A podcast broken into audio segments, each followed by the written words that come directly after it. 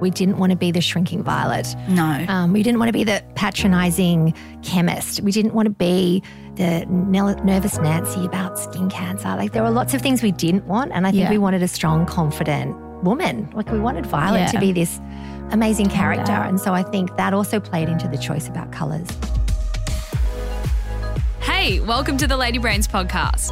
We're your hosts, Caitlin Judd, and Anna McKenzie, co founders of Lady Brains, a digital and IRL club for female founders and founders to be. We're chasing down the most successful female entrepreneurs from around the globe, not only to hear their life story, but to extract their knowledge and world class insights. If you're curious and ambitious, then Lady Brain, you are in the right place. Get ready for some hard hitting truths, a dose of inspo, and learnings you can apply right away. Strap in. How do you scale a product based business internationally without taking on any external investment? We asked Ava and Bec, co founders of Ultra Violette, a brand that in 2019 erupted onto the beauty scene to shake up the sunscreen category, or as they like to call it, skin screen. It's the SPF you can wear without hating life. After launching direct to consumer, the brand achieved a cult like status pretty quickly, and it's now stocked in Sephora and Adore Beauty with their sights set on overseas. Ava and Bec have a long history together. They were co workers in a previous life and friends for many years, so it was really a no brainer that they'd go into business together. We spoke about the ins and outs of their relationship, how they've been able to establish themselves so quickly as a category leader, and why they've taken the hard road to scale on their own dime. So, Ava Bec, you launched Ultra Violette back in 2019. Can you tell us a little bit about not only where the idea came from, but why did you decide to disrupt an entire skincare category? You go. okay, this is the first time we've done this together. No, yeah, we- we haven't done this together. I was, we've like in the same room. Yeah, it's been a while. Okay, so why did we decide to disrupt a category? That sounds very grand, but um, we really wanted to solve a problem. So Ultra Violette was really about creating sun protection that women could wear every day, just like they would a skincare product. And it was really about meshing sunscreen and skincare. So we like to call it skin screen. And we thought that was solving a problem that a lot of people, us included, faced every single morning. Like we all knew we had to wear SPF every day. We couldn't find one that didn't make our eyes water or make our skin break out or was whitening or greasy or all this myriad of problems that we'd heard for years and encountered ourselves. So Ultra Violette was about solving that problem with formulations that um, felt like skincare and then a brand that people wanted to engage with and that you'd be proud to have in your bathroom cabinet or in your handbag. And I, I don't think that we, at the time, we thought we were completely disrupting a category. I think because we'd been in product development, I think it felt, I don't know, like just a continuation of what we'd been doing previously. And I, I, we didn't actually go into it with the intention of disrupting a category. But I think what we did look at when we were going in was looking at a category that traditionally hadn't been very fun, cool, sexy, whatever you want to say, and trying to make it the opposite of what it was. So yeah, it wasn't a conversation we ever ever really had at the beginning saying, let's go and disrupt this category. it was kind of just like, let's make a product that we know we need to wear every day and is traditionally and historically pretty shitty and make it something that we like us and all our friends want to wear. And so you both worked together at Mecca. That's how I know you. Bec, you were Ava's boss. what was Ava like as an employee? Oh, look, it, I, I guess I don't operate in that type of a hierarchical sense. And I, I, we had a brilliant team at Mecca and really formed some lifelong friendships and worked with some amazing people. And, and, you know, I was lucky to encounter Ava in that posse. We got along incredibly well. We both have um, a love for French champagne. That's always a good uh, Ooh. unifier. Can bond over that. and you know, it, it kind of felt natural to just want to talk about, you know, business and brand opportunities. And we really enjoyed each other's company. We don't necessarily socialize every weekend together, but um, you know, we're good enough friends that we embarked on this crazy journey together. And it seems like it's, it was just a natural evolution of, of Yeah. working together. We were friends. Like we were, you were kind of more of a friend than a boss. Yeah. And yeah, as Bec said, she's not really hierarchical. I think it felt like an, you know, everyone just did their jobs unless you weren't doing a job, in which case Bec would pull you up. Crack the whip. Yeah, I, Yeah. there was a whip cracked every now. Yeah. Not with Ava. Not with me. No, because I it wouldn't have landed very well. And I think no. and I think we each understood where we fit in the puzzle. I think she knew what I was bringing to that team. Totally. Mm, And I knew where I would need to ask for help. And, or actually, I probably wouldn't even need to ask because she would just be there helping. So the dynamic didn't really have to change. It was kind of set up nicely from the beginning. Um, it helped that we went each went and did our own thing in between Mecca and Ultra Violette. I think because it gave us a bit more of that distance from that relationship, even though it wasn't like a traditional boss employee um, relationship. We probably needed a bit of distance just to kind of, I guess, out Outgrow. outgrow. That's what I was thinking, but it's not the right thing. Um, whatever. Evolve. Evolve. Evolve. Evolve Yeah. is the word. Yeah. Evolve from that. And I think if anything, it was probably di- more difficult f- for me because I would find myself sometimes going back into that like, oh, do I need to check this with Bec on this? Like, I mean, and that's also probably a good thing because it's communication and you're, you know, we bo- probably both should be checking a lot of things with each other. So I think kind of having that dynamic for me was helpful, but also at the same time, I I did have to consciously be like, you know, you guys are this is a partnership. Mm. Yeah, and and I mean, I just I implicitly um, and explicitly trust Ava, and you know, I wouldn't have gone into business with someone that I didn't admire and respect, and that also you know had strengths that I didn't have. So it was also just a beautiful partnership in looking at both of our strengths on paper, and together it really made sense that we could cover a lot of what we needed to to start a business. And I, I really feel for business owners that don't have someone at that same level as them that you can that both care so deeply about the business that have a different and a shared skill set. Um, we definitely have some shared skills, but we also have some really different strengths. And I think it was just a beautiful union to kind of bring those two things together and and start a business together. And I think as we've gotten into the flow of the business, it's felt more and more natural because there's a whole part of the business that Ava looks after, and it's you know it's distinct from the part of the business that I do. Yeah. So it definitely feels more natural as we've gotten going. Yeah, I think you just fall into the the routine, and, and, you know that's one of the pieces of advice that I give to people who, when I'm asked, is if you can find someone who is very complimentary to your skill set, that's going to take you so far because it means there's a whole load of stuff you don't necessarily need to worry about in terms of being hands on every day. Because the stuff that Bec does, I mean, we we say this to each other, but Yes, we we, wouldn't have a business if it weren't for the other. Like Yeah. I I don't know if I would have started Ultra Violette by myself, maybe in a very different way, but it wouldn't be as good as it is. So you're the creative sort of brand creative marketing and you Yeah. you look after the more sort of finance commercial operations is that right Yes. Yeah. And we sat down at the very beginning and we mm. were like with a PowerPoint and we said, what Classic. areas of the business are you going to be Yeah. responsible for and what areas of the business is Bec going to be responsible for? And we literally wrote it down like bullet mm. points. It was mm. like HR, Bec, Le- legal, Bec. All the fun stuff. Yeah. But then overlapping on product development, which is kind of the heart of the business. yeah. And then Ava obviously specializing in, you know, all brand, product, marketing, social, um, creative. Yeah. It's interesting. You often hear about co founder relationships where people have a complementary skill set.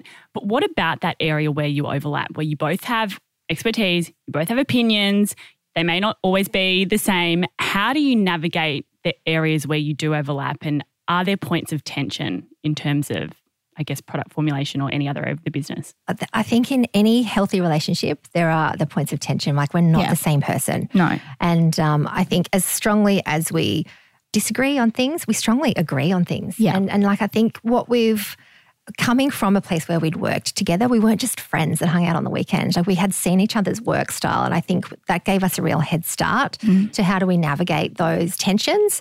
And and I want tension. Like I want to be really pushing the envelope so that, you know, both of us sometimes feel uncomfortable. And I think over the time we've learned to communicate with one another about how strongly each other feels about certain points. And I think that's helped guide that tension process because I know, oh, look, Ava's like a dog with a bone over this. So I need to, I need to have some really good arguments if I'm going Yeah. to convince her Yeah. otherwise. And the other thing is, strangely enough, we're not stubborn on a point. Like I think we'll get on a point that we feel strongly about, but if the other person has some really good arguments, then definitely like there's, you know, we'll listen to one another. And, Yeah. you know, one thing we did do early on in the business that I think is really important for co founders, we did a values exercise where we did a workshop and we workshopped, you know, what are our own personal values that we're bringing into this business? Where do they overlap? And what are the ones that we really want to keep and inject into this business? And I think that helped give us a framework for communicating with one another, for decision making, and, and hopefully for a foundation for a culture that enables us to, I guess, share that with other people as we grow the team and, and the business continues. So I think that was a really good exercise just to really establish what was our relationship like in this business as opposed to what it had been previously. I love that. We did a very similar thing. You know, we assessed our values and we decided, okay, these are the ones that we want to carry through. And I often think that there's a beautiful reflection of your personal values that come out in your business as well. Do you see that? we're not you know i'm one person Bec's one person. All like my personal life my business life everything coexists inside. There's not you know it's really hard. I think particularly for me who's never really been able to create great boundaries in any capacity of my life um, to not really ever have to divide who i am at work is who i am at home I'm obviously probably a bit nastier to my husband than I am my co-workers. Sorry, Dion. Um, but I find that what I the things that I care about in business are the things that I care about, you know, outside of business. Can you share some examples of the values that you each bring to the business and how they've kind of played out in terms of your relationship, but also how they've manifested in Ultra Violette? Yeah, it was Mm. a really, doing that exercise, it was, some things were obvious uh, about, and we had to guess each other's values. I don't know if you did That's that. fun. but, we didn't um, do that. Yeah, it was really, it was really eye opening. And then, and then we had to kind of, you know, what were the ones we wanted to bring as we discussed it. So I think one of the ones that I hope we live every day is just finding the fun. Yeah. Mm. You Yeah. know, like it can get really heavy. Yeah. Yeah. can't It can. It Particularly really with can. what we've all been through. And if you Yeah. can't find the fun, and, and it doesn't mean throwing a massive party every day. It means Sadly. just find. I know, That's we're not, what in the fun event means. catering business, Ava. We're in the sunscreen business. but if we can't have a laugh or find a lightness in in a topic, I think, and, and I definitely feel like we've been able to. Both of us have that approach, and we've been able to bring that Yeah. um, into the business. Yeah. I want to say we're not curing cancer, but in our case, we, maybe we are. Sun cancer, I mean, skin cancer anyway. But yeah, that sense of fun is absolutely something that was front of both, you know, at the forefront of both of our minds when we were doing this values exercise. I'm trying to think of the other ones. Um, achieving. Achievement, yes. Yeah. Mm. And that was something that really surprised me because that I cared so strongly. I mean, I Mm. care about achieving, but I think it's in a different way to Bec. I care about like the ultimate kind of success of something, whereas Bec's version of achievement is probably a little bit more like, I don't know, methodical or daily. Whereas, Well, I guess as someone who sits on the numbers, I have opportunity to reflect on success probably more frequently in a quantitative sense. And it wasn't just achievement, it was Yeah. like striving together Yes. to achieve big things. And I think it's that essence of teamwork that Yeah. um, that both of us love. And I don't want to work in a business that doesn't strive together. Like I want Yeah. everyone to feel like they're part of this. Uh, and hopefully, you know, our, our team do, but that's something that was they do. really important to both of us. And I'm really Yeah. glad that that's made its way into that list. yeah.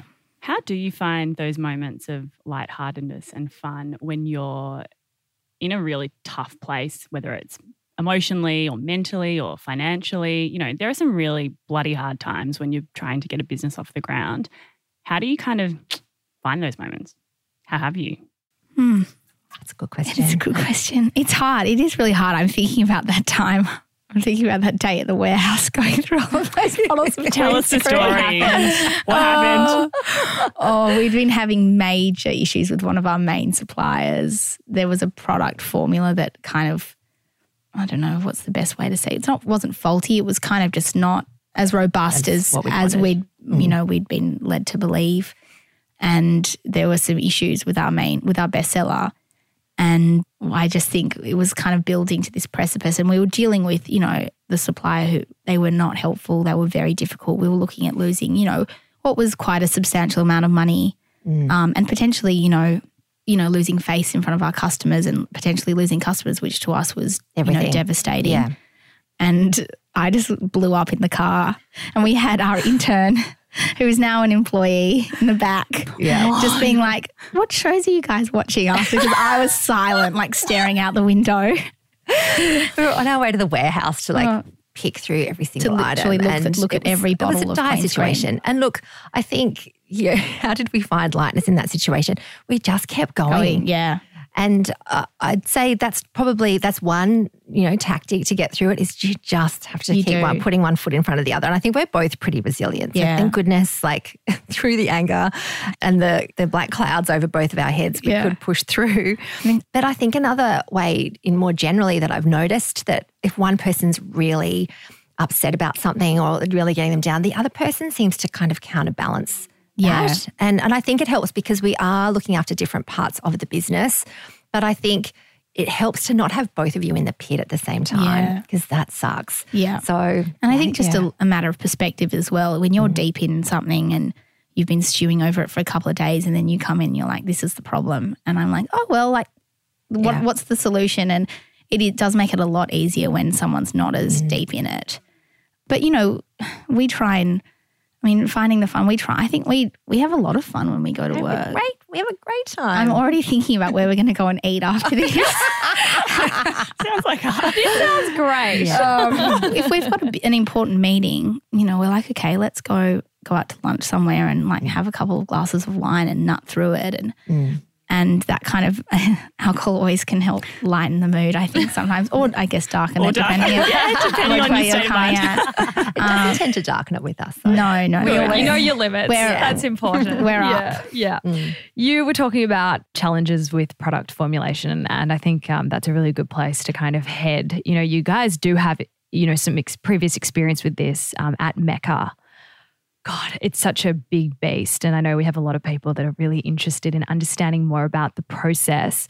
What have been some of the other kind of lessons that you have learned throughout this process? I actually started my product development journey at um, L'Oreal. Mm. So I joined there in New York, and that was my first entry into beauty product development. And I was um, given the hair color category product development to look after. And I had taken over from what was pretty major fuck up that happened before, and it wasn't my, wasn't mine, but I would never ever forget this. And it kind of seared into my mind the importance of several things when developing product. So the situation was it was a beautiful new lightning product that like and these are at, this is at home hair color key point. Beautiful range of blondes, shiny, beautiful, non-brassy blondes. And the packaging was great, the models were awesome, the formulation was fabulous. There was a tiny little detail on the instruction sheet that could have been misinterpreted in terms of how long you leave the product on your head. Hmm. And it resulted in people hair falling out, oh, their scalps burning. It was a pretty big disaster. And, you know, you can understand you've got a million things to do. The girls have done a brilliant job.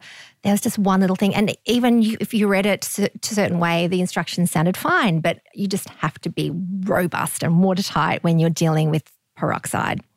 And I think because I took the helm at that point after the storm, like they say, don't you always go into a city after the bomb's gone off?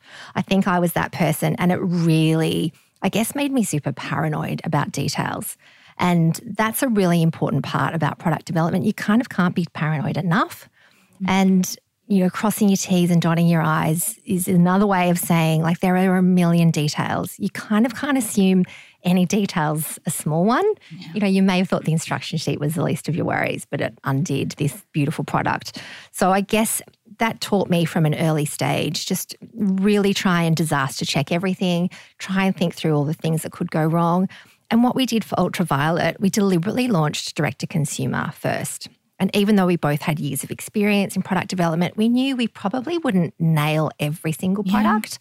And we wanted to be the first ones to hear it, not for it to come secondhand through a retail partner or a distributor or something like that. where the And, um, information is diluted and- you're not and not hearing as it from yeah you're hearing it not from the consumer but you're hearing it from you know the customer service team who've that's right. relayed it to the brand team who's relayed it to the buying team and then have relayed it to you So in that first year, we reformulated four of our products. Yeah. And they were not major changes. One of them was a major change. Some were fragrance related. Um, one we improved. We got the lip balms from an SPF 30 to an SPF 50 that we'd been continuing to work on in the background. So I guess it gave us that appreciation for we're not going to nail this, even though we've done like rounds and rounds of testing. You can do that as much as you like, but once something's out in the world, you have to be prepared to react and to react quickly. Yeah. And I would say the one piece of advice that's always stuck with me in terms of product is just be prepared for any product you make to take, you know, four times as long as you think it's going to take and four times the amount of money you think it's going to cost. We call it the time tax. Yeah. Mm. Mm. And it's going to be more expensive. And you, you know what? It's probably not going to be, it might not be that great. Maybe you'll nail it on the first go, but you might change it three times.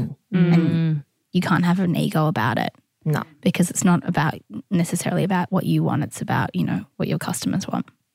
And in that iteration process, as you improve products, you know, after they're in market, what do you do with the products that the old product or the old formulation or the old version? Do you sell that out or is that kind of like a sunk cost?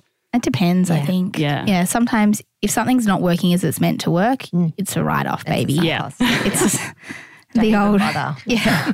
yeah. you- That's just a cost. But if it's, you know, something that's, I guess, if you're changing the formula for something that you think is going to be, but there's still a loyal customer to that particular formula, like, I don't know, we sold things at a discount, you can do bundles. You know, if something's about to expire, you have to write it off. Like, you can't continue to sell that. That's just not the right thing to do by the consumer. We actually changed um, our clean screen formula quite significantly. And we switched over to the new formula, but we knew that some people loved the Yeah. old. So we kept a stash at the warehouse in case we got like Emails, emergency yeah. questions. And we have. So we've we've sold them at a discount, but we've made Yeah. sure that people can also find, you know, ha- buy a couple, stock up on it, Yeah. so Yeah. that you don't leave you high and dry. That's another thing as well. If some if there's a Mm, yeah. loyalty to something, just because you change it, someone might actually really love it. Just reminds me of lipstick colors when they stop and everyone's like, I know. where do I find the color? I know. And you think that those, you know, super loud voices are the majority, but they're generally not. They're like the 0.11% that are Yeah. that were buying it before but are just really pissed off that they can't get it anymore. So funny. Can you talk us through how much it costs to develop a new product? Yeah, we get asked this question a lot. It's really depends, is the answer, which I know is a really annoying answer. But I guess it depends on, first of all, the type of product you're developing, um, how complicated it is. If it's a registered product, for example, sunscreen is Listed. listed. So on the um, ARTG, you have to make sure it's compliant. So they're the complicated extra costs that go into making a product. You can also, you know, work with contract manufacturers that are less capital intensive way of starting product versus working directly with a cosmetic chemist if we're talking about the beauty industry. And there's also off the shelf products. Typically you can get those overseas. It's called turnkey where you're getting, you know, the packaging and the product all in one.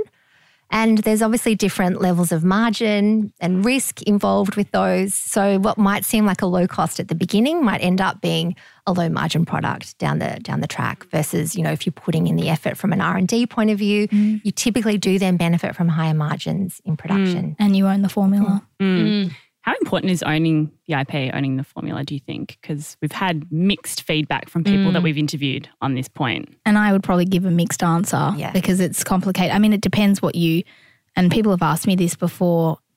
And I, I think it depends. Like if you're a s- you're a lean startup, you don't have you know money, you don't have investors, you're doing it on your own. You don't want to spend five years developing something. Then I'd say probably not owning your own formula at the beginning is is probably the the best move. But if you are you know you've got the backing of people, you've got money, you've got a bit more time, or you want to develop something and you know it's a, a quite a particular product then you know working with a chemist to create that formula is probably the best thing to do it really does depend on what you're making and i guess the the circumstances around your launch Yeah, I'd also add to that. I think IP is broader than just a formulation, a suite Yeah. of formulations um, and a technical dossier. It can be your brand, it can be your trademarks, it can be your business model. So I think it is a more complex answer because there are lots of different ways that you can own something, but that's just own something. I think that's Yeah. something that you have to. yeah absolutely and you know you can always go back and retrospectively create recreate the formula you know a couple of years down the line Yep. yeah unless it's so you know high tech and innovative in which case you're not getting it through a contract manufacturer then there's probably no way you can't do that a couple of years down the line. Can you just quickly explain the difference between contract manufacturing, cosmetic chemists, and turnkey? And what do you use and why would you choose to go down a particular path? So, a cosmetic chemist is you're going directly to uh, a chemist that's formulating certain products for you, whether that be color cosmetics, hair color, hair care, or anything like that. They would then work with a manufacturer to scale up and produce at scale your formulations once you've had them approved. A contract manufacturer is often a manufacturer of those formulations from a chemist, but they can also sometimes develop their own formulations. So they're acting as the chemist and the production. But they so you're own kind of getting both both of hmm. those two things.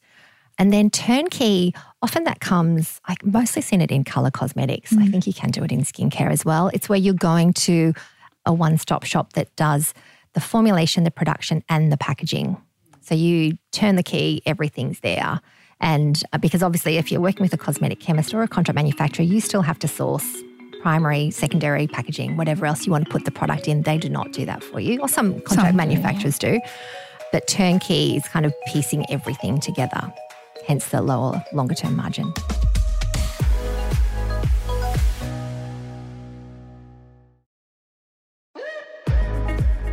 So, we want to talk a bit about brand and marketing. Obviously, you've built such a unique looking product that stands out, you know, from all of the other sunscreen brands that are on the shelf. And this beautiful blue packaging, I love it. What was that process like? I mean, did you go out thinking, yeah, we want to create something that's just going to, it's going to catch your eye on the shelf, or, you know, now that it is, but what was kind of the intention from the very beginning with the brand? I think the intention, this wasn't something we discussed from the beginning, but I'm not like a muted person. I'm not a beige, black, white, soft pink kind of a person, um, as you guys all know. Yeah. and so, you know, I kind of had always imagined it being bright. We definitely wanted to pay, I guess, homage to the category, which is, um, you know, you do see a lot of blue and yellow in sunscreen, but we definitely we wanted to, as I said, kind of turn that on its head a bit. So we obviously worked with a really amazing designer for this, and we kind of like, this is what we're thinking. I definitely want blue. I'd seen this like Yves Klein blue statue that I was obsessed with and was like, this is the reference for the blue. And then I like neons. So, like, let's find a way of working those into. And the other thing to the neon uh, point is that it is kind of in its own way paying, I guess, respect to the category because we definitely reference those neons that, you know, the babies of the 80s and 90s would remember being slathered on their noses and at the beach um, in terms of the zincs that you would would wear at the beach. So there definitely is that kind of sun reference, um, but we definitely wanted to make it our own. And at the time, everything was black, white, Glossier pink. And then I guess it kind of transpired that there was this kind of move into color, but that's not something that we, I guess, had planned for or even were like, yeah, this is the trend. Let's do it. It kind of was just what felt right for us and for the brand and for the tone of voice that we knew that she would have. Yeah, it was it was more an attitude as well. Yeah. I Yeah. think that came to play as well. We didn't want to be the shrinking violet. No. Um, we didn't want to be the patronizing chemist. We didn't want to be the nel- nervous Nancy about skin cancer. Like there were lots of things we didn't want, and I think Yeah. we wanted a strong, confident woman. Like we wanted Violet to be this amazing character, out. and so I think that also played into the choice about colors. Yeah. Did you have a vision? Like, could you see it? Yeah. Could you see it as well? Like, were you on board from the beginning? Yeah, I uh, actually was looking the other day. We we did um, you know a business case before we put the brand together, and Ava did a couple of mood boards. And I was looking at that one of the mood boards that had like neon lights and bright blues, and I, you can see it. Like it's amazing how I guess you had shared that vision with me. We had it on paper, but then it really took on a life of its own once it was actually developed. So yeah, I, I could. And did your designer, because sometimes, you know, for founders that have a really strong creative brain, a really strong creative vision, like I'm just thinking about Maeva from Bread Beauty Supply, you know, she had absolute vision of what that brand looked like. And she really struggled to find somebody to translate that into a brand identity. How was that process for you? Uh, this is someone we'd worked with before, so I think they they knew us, and I think it took a, the first round. I was like, oh no, like they're not going to get it, and then the second round, I was like, oh yeah, no, that was just Nailed like it. that was just like the little like you know the small little mm, bumps. Mm. Like we're just getting on the same page here because I'm one of those people who I know what I want and I forget that people don't have telepathy. So they can't read my brain and my mind. So, and I come in like that can be problematic to me, for me, you know, across lots of areas in my life. But this person definitely could kind of read my mind and kind of got it on the second or third go. I think the first, mm. I think the first, the first round, I can't even remember what it was, but it wasn't right. The second round was kind of too violet. It was too violet. Like the purple was too was more mm. purple than blue. Mm. And then I think it was the third round. it. Yeah. it was that was mm-hmm. it. It was done. Oh, So it What a didn't. dream. what a I know. lovely process. So it wasn't that. the name, on the other hand, Yeah, that, yeah, that that was- took Ah. that took a lot longer. Tell us the story.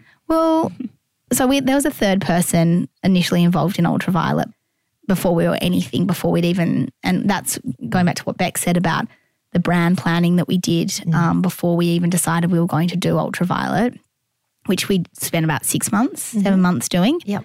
So the first, I kind of came to work one day and I was like, "What about Ultra Violette?" And Bec was like, "Yes, that's what, exactly what I was, I was thinking." Mm. And the other person was like, "Oh no, I don't like it. I can't remember why. I don't know. Can't remember. Anyway, um, But it turned us off. We were Yeah. like, oh, okay, fair Yeah. enough. Okay. Like, let's kind of we disregard were- that. Yeah, because I mean, put it on we the wanted back burner. Yeah, we put it on the back burner. Yeah. and then we kind of just kept coming back to it, but but then we were like, no, we're not going to be able to trademark it because Paco Rabanne had a trademark with ultraviolet spelt in the traditional way, and then we were kind of like, okay, well, could we turn it into a girl's name and make it, you know, like Violet?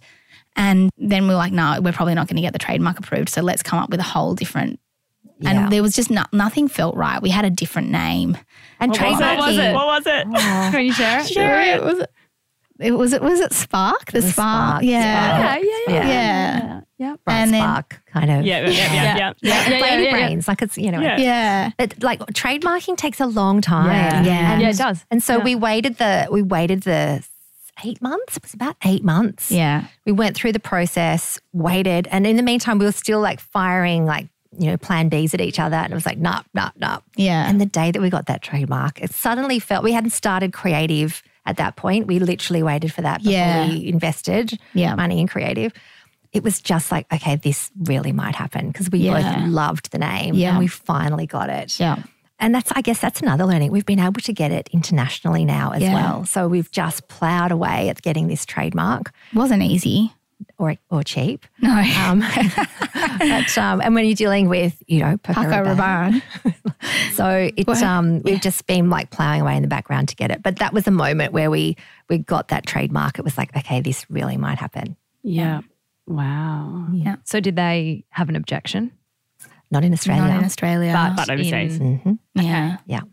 and so you had to obviously battle that. That's Yeah. what it's sounding Yeah, like. it's still an ongoing We've got Europe. yeah Yeah. Yeah. But not But the not US. the US yet. Um, we're working on the US. yeah Mm. I want to talk a little bit about fundraising because you guys are self funded. You haven't taken on investment at all yet. You know, you're growing the business quite quickly. You've Mm. launched into Sephora, you're about to launch into the UK. Mhm. How are you funding that growth? Because typically it would require external investment or loans or whatever it might be. So we've funded the business ourselves for now. And, um, you know, I guess we're not saying that's how it's going to be forever, but we've been able to grow the business up until this point with our own contribution. You know, we run the business full, full-ish time in, in, in the business. And I guess a couple of things have really enabled that. Firstly, I, I- at the beginning, we were really laser focused on making sure we had good cost of goods and a high margin product. We didn't invest in unnecessary overheads. You know, COVID did help us not have to have an office for another extra 12 months. So we've only just moved into a tiny office. We've hired only after we've kind of rolled our sleeves up and done every single Yeah. job ourselves. And now we have we have an amazing financial controller, Emma. She's um she's really great at kind of helping us project our cash flow, make sure we've got our operating expenses in line with with cash flow and also orders because as you're growing like your order investment gets bigger and bigger your investment in stock obviously has to cope with that increased demand. But you know what with the right planning and a good start it's not impossible. And i don't think we're going to be able to go all the way without getting some investment. We're just looking at some hmm. scenarios at the moment. Yeah. but it, i guess it was important to us to have control from the beginning Yeah. and to back ourselves yeah. and to really see can we give this a red hot go just Yeah. the two of us? And and so far We have, with a great team of amazing supporters, I might add. But investment kind of takes you into a new path. And at the point that the business is ready for that, we'll absolutely be open to choosing the right strategic partners to go on that next part of the of the growth phase with us. But for now, I think I put it down to like lots of planning and and really investing in a good financial team. Like when I yeah. hear about businesses that don't even have a good accountant, you know, it doesn't have to be a CFO. You know, Emma's part time. She, you know, has kids at home. We all mm. like have different lives. So I think it's about finding someone that's got some expertise, whether it's your accountant, whether it's a boyfriend, whether it's a girlfriend who's you know works in finance, but get some good advice yeah. and and really get that cash flow under control from the get go. Have you had to sacrifice anything doing it this way? Uh, I mean, look, there's something really alluring about the idea of getting cash because it sounds like like it sounds like all the French champagne. Yeah, exactly. it sounds like you know you've. When I read about people getting like millions of dollars, I'm like, you think, oh, they are they taking money? Is it all going to the business? How does mm. it work? And we don't have the answers to that question no. because we've not taken money. But there is something exciting about thinking, oh, like we could just blow this up. You know, mm. we could hire a whole, an amazing team of experts in their field. We can, you know, go straight to China or America or whatever it is. We can pay ourselves properly. We can buy a house in wherever it is. that's that's like so. There is something kind of a. But then you think about the flip side is the lack of the control. In some instances, it might feel like you've got a boss again, which Bec and I are very adamant that we do not want. There's more people you've got to, I guess, not impress, but there's a lot more, and lots more, yeah. ad, probably lots yeah. more admin. Yeah. And look, don't get us wrong, accountability, we're absolutely accountable yeah. to each other. We run a month end process, like we do run a tight ship. But there's, there's a lot of rigor in this in the business, and yeah. that's absolutely because of Bec. well, and, and you're open to it, and you're. Oh, I love it. Yeah, she does. It's so funny. Like you know, obviously, I handle the marketing, branding. Like I've anything forward facing, and mm. you know, I always get asked the questions like, "Oh, how did you?" How did Ultra Violette become so successful? And, you know, the obvious answer is to say, you know, we had some great PR and people loved it and the product's good, blah, blah, blah. And all that stuff actually absolutely is true. But there's the whole stuff behind the scenes that if we don't have product, if, if we don't have rigor in our operations and forecast and an order schedule, we don't have anything to market and we don't have product and we don't have sales. So there's like everything's got to work hand in hand. I don't know where I'm going with this and why I'm here but that's okay. I mean, it's a great point. Every function of the business is equally as important. Mm. You yeah. have to have full and full eyesight across all of it as a business owner, especially in those early days, mm. right? Yeah. And you know, it's almost maybe having a partner because I'm just thinking as you're saying that, like I feel accountable to you. Yeah, absolutely. So there there is that element of you know, I'm not just a sole trader thrashing it out. I do feel responsible and accountable to someone, and it's you know my partner. I think that's also really yeah. valid. Yeah, I said mm. that this morning too. I'm like, you know, we're gonna show we show up for each other. Mm. Yeah. Absolutely. So you recently did an IRL activation in Melbourne and Sydney, which I'm sure was super exciting because you know we haven't been able to get out and just enjoy you know other people's company. Can you tell us why did you decide to do that? At this point in time? Well, I think we'd been talking about it since pretty much the beginning. I think the idea of you know mm. bringing Violet and, and at this, I think when we started talking about it, we didn't have a physical retailer, and now that we do in Sephora, and so it was kind of a way for us to be able to reach people and them to be able to try the product and and you know I guess meet the people behind the brand, I suppose, and see the brand in real life. But I think it kind of came to a point in COVID where we were like, we need to do something mm. like we need to like get this show on the road. Shake it up a. Yeah. Quite literally. Yeah. yeah. And and have something to look forward to. Have something to look forward to. And, you know, we'd done some small things in our first year that were like, you know, we partnered with the amazing Phoebe from The Blow and kind of did a little pop up there. And that was more for sales, I guess. And this time we were kind of like, we, we want to get to, you know, maybe places where that are in our, within our demographic, but maybe people haven't heard of us or, you know, and get, you know, sample in real life. But I think in COVID, we were kind of like, we need something fun. Um, we need to do this in a really fun way. Like, let's do like ice cream truck, frozen margaritas. Do you remember we were, we were walking, walking the around tan the tan because we couldn't meet together because yeah. you know I think we had masks on and that yeah, was kind did. of our we did. walking meeting. It was winter and we were like, just cold. imagine if someone drove a margarita van up to your house, yeah, had some cool tunes. Like, wouldn't that just be great? Like, like an ice old traditional ice cream van, but like the green sleeves or whatever it is, but with a frozen margarita, and it felt very on brand for us. But I think we just kind of wanted to do something that was, you know, not necessarily a party um, that you, where you're only, you know, inviting VIPs, media, influencers, but really kind of, I guess, celebrate the year that that was with our consumers. Um, and although we could only get to two cities, I think we definitely were able to meet a lot of people. And I also, I guess, we wanted to see as well. I guess how big the pool was and how and whether people actually liked us and Yeah. like and whether they would be engaged in some they would want to come to something like that. And I guess, you know, you guys can relate to this. When you're an online, like a digital brand, uh, it, it's different to being in, in real life. You have your supper clubs and, and various things where you get people together in person. And I, it was just a proof point of, Yeah. is anyone actually listening Do to- people like us to this? or do they just like our products? And there was You one know? moment. So we did an event opposite Gilson in the um, Botanical Gardens, just outside there. And it was a beautiful Thursday evening. It Yeah. was about 27 degrees. We had a DJ, we had pizza, margaritas. And I looked over, and other than the line of people waiting for product, that a lot of them had come specially for Yeah. product or it's a sample, giving away samples. And everyone was in a good mood. Yeah. People were happy to be outside. People bought picnic blankets Hanging to sit down and hang out with their friends in the park. Like it was this beautiful moment where I was so proud that these are the people that are buying our This- product. Like how what an awesome bunch of people Yeah. that have turned up in real life. Like it was a beautiful experience. Yeah. And I think in terms of, you know, how do you measure success?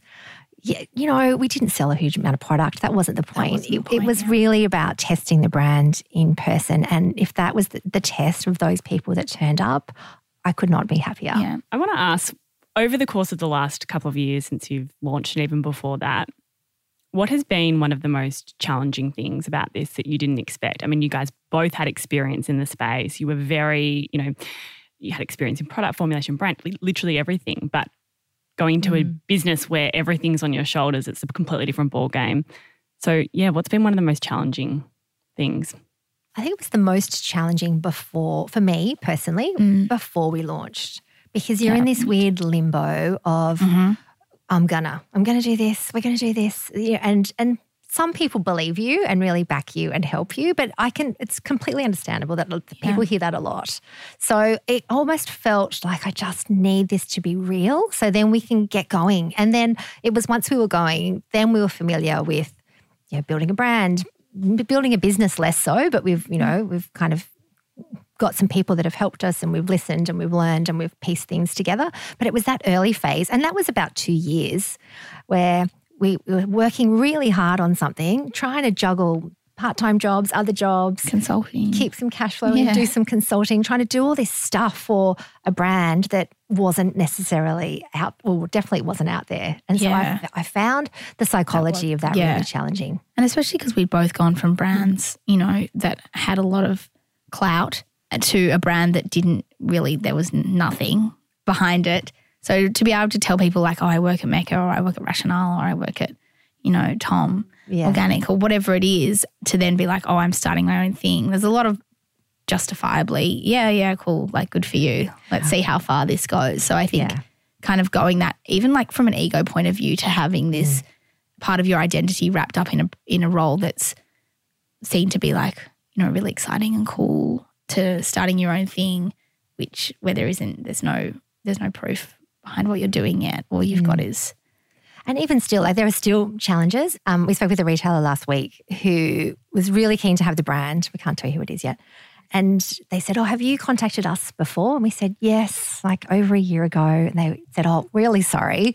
You weren't on our radar then. Yeah. So it's also that time and place. And you sometimes just having patience is like a superhero skill Yeah. in this game. Because if we had given up with that retailer back then, we persevered a little bit and then we took a different route. Yeah. Yeah. And it was a 20 minute conversation. It was a job done. So it goes Yeah. to show how you just sometimes you need a few different chips to fall in place. Yeah. And and I think at the very beginning, you need every chip to fall into place. It's really tough. yeah But as it, it does get easier, I think, as it gets going, What are you most scared of?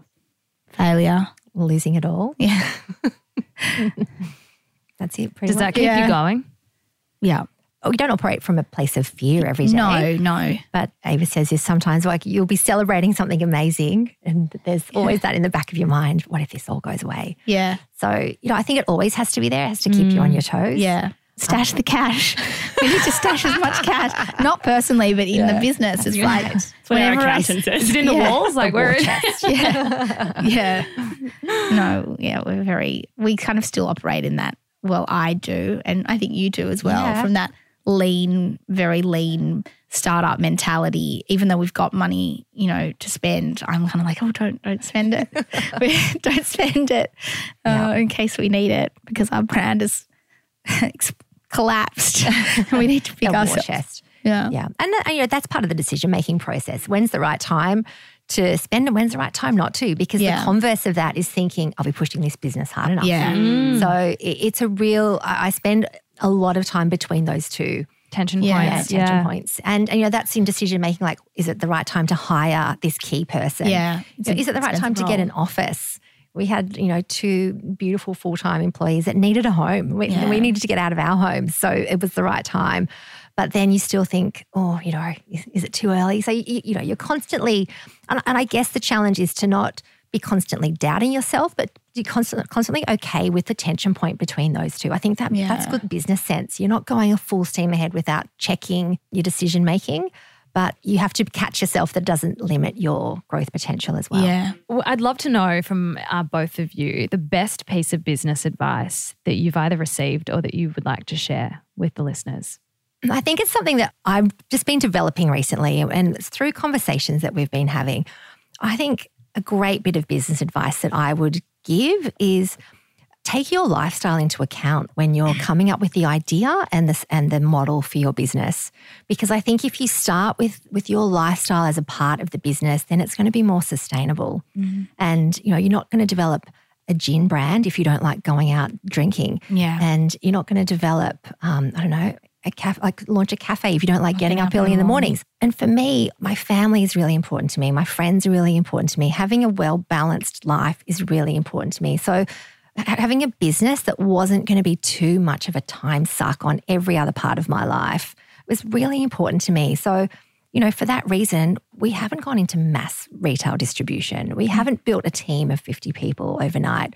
I think it does play out to how you grow in terms of what you're prepared to offer from your whole life. So I think if you start with your like a really clear view of what lifestyle you want to lead and how the business can become a part of that, I think it's a more sustainable and enjoyable journey thereafter.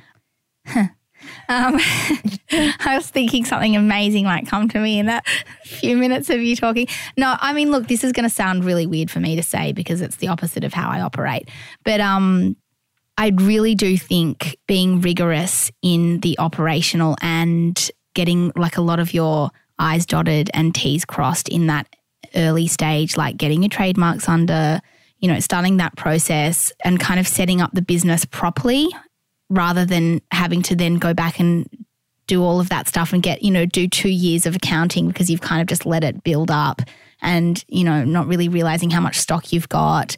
Like all of those kind of things really help build a brand and build a successful business. So I think a lot of the unsexy things, especially they might be sexy to other people, but they're not sure as shit not sexy to me. but a lot of those sexy, unsexy things, getting all of that kind of tied up and done before you you've really started doing anything is going to help you so much more. Like we've heard so many stories of, you know, Estee Lauder coming in to buy someone and then looking at their books and being like, what is this shit show? You know, that stuff. If you get that kind of sorted at the beginning and it's something that you carry forward with you, you're going to be in so much, like a much better position. And the other thing I would say is just like expect to fail and expect to fail in some capacity. Um, if you expect it, it's probably not as much of a shock and just move move on. Like you've got to move through it, otherwise you'll just be paralyzed. You can't make it, you know, you won't be able to make a decision. Well, we're very excited to see where you guys take it. We can't wait. And um, you should be really proud of what you've created. It's just amazing. Thank you. Thank And Thank you. you both. What a cracking duo. Here's what we took away from that conversation. Firstly, find the joy in the work that you're doing and really build in moments of fun. Like Ava and Bec, who love to share a glass of French champagne. Who doesn't? What's going to bring you moments of happiness on a sometimes really tough business journey? Secondly, it sounds obvious, but make sure you can get the trademark for your business before you invest too much in developing the brand. In Australia, this can take up to nine months to process, so make sure you jump on it early.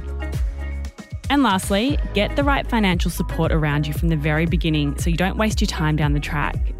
And this doesn't have to be an expensive or complicated process, it can be as simple as getting a really, really good accountant on board.